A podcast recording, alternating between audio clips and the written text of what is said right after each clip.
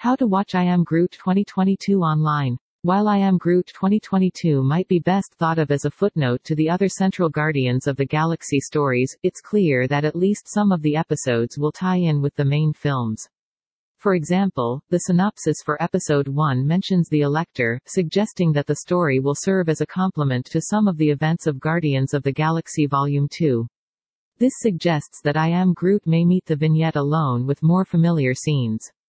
The trailer also suggests that the version of Groot shown on screen may be younger than the version seen in Avengers, Endgame and Thor, Love and Thunder, perhaps hinting at when the stories take place. I Am Groot's release date is set for Wednesday, August tenth. All five episodes will run on the same day, which is unusual for a Marvel T V program. This means that viewers can enjoy all of I Am Groot in one sitting, or take a more measured approach to digest the material. The I Am Groot trailer contains a number of interesting features, possibly hinting at the direction of the show.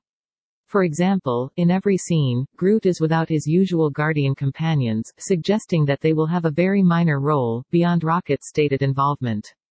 Likewise, the footage hints at a lighthearted, slapstick tone, suggesting that Groot won't take himself too seriously.